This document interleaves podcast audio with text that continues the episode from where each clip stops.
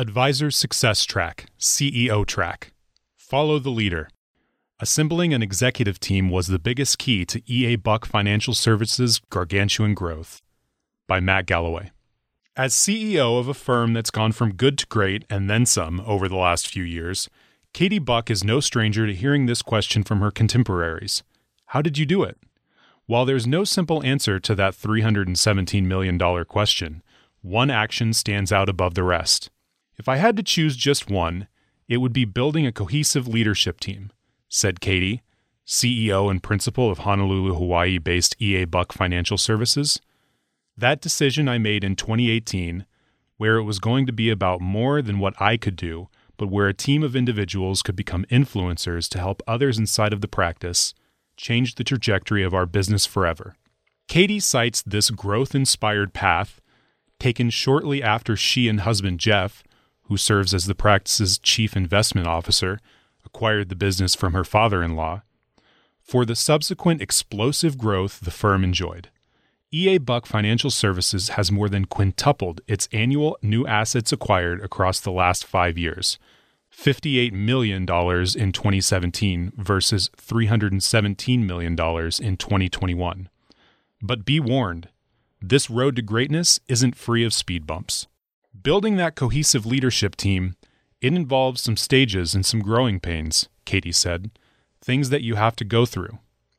So, to smooth over some of those obstacles, EA Buck Financial Services closely followed a three phased approach to leveling up its leadership team.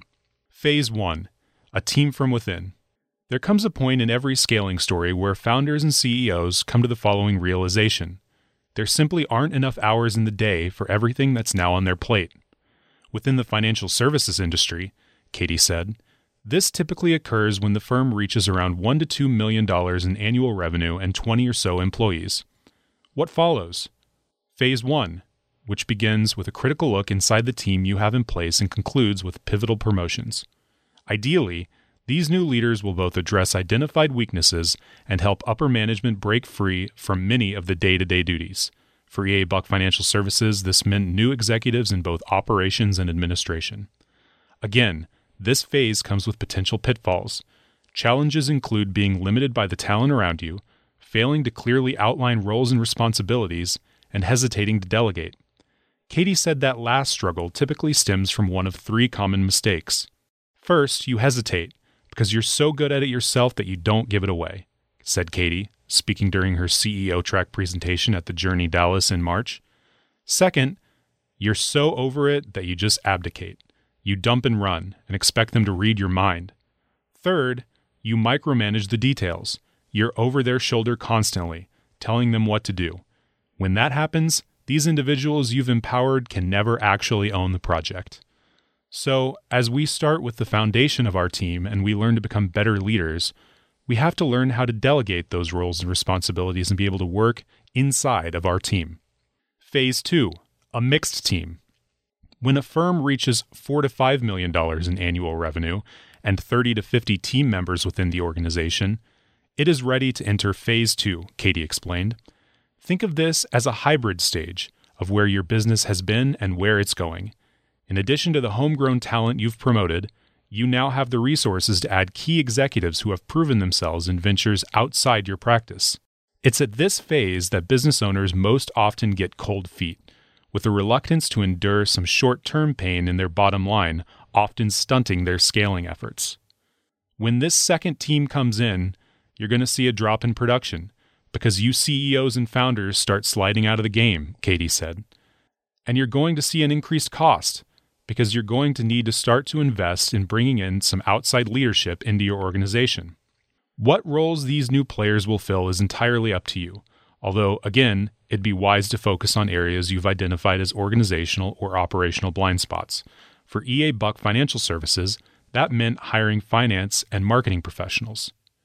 Those two individuals joining our team, as well as elevating one of our senior sales reps to take over financial planning, helped us move the process forward to the third and final stage, Katie said. Phase 3 A leadership of outside talent.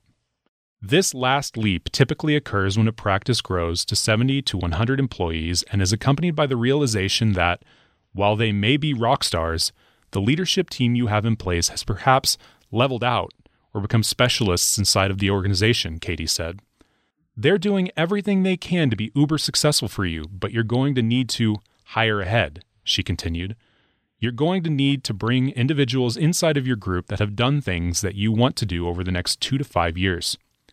EA Buck Financial Services brought in several outside standouts, including a strategist officer who made an impact at businesses like Esurance and Allstate, and a head of operations who helped grow a previous RIA from $4 billion in revenue to $9 billion in just six years. These types of individuals are going to be very expensive to put on your team, and you're going to have to be thoughtful that you don't bring in somebody who has played on such a big scale that they can't still be key implementers for you, Katie said. It's finding that right balance inside of that organization. Dream Team. Fittingly, one of Katie's favorite entrepreneurship quotes comes from Good to Great Why Some Companies Make the Leap and Others Don't, the best selling business book by Jim Collins. Results are not the effect of one small decision, but rather a series of small, disciplined actions that build on each other. Still, as EA Buck Financial Services' journey illustrates, it's clear not all are created equal. The singular most important decision we ever made at EA Buck was empowering a group of individuals that would help lead the vision of this organization, Katie said, and create outcomes that were part of my dreams. Take the inside track. To check out Katie Buck's full CEO track presentation from the spring 2022 journey, go to myaeinsider.com and choose the September October 2022 issue. Talk with your VP of Advisor Development about getting enrolled in the Advisor Success Track trainings at AE University. If you haven't already identified your Advisor Success Track, reach out to your VP, who can help determine the path that best fits you.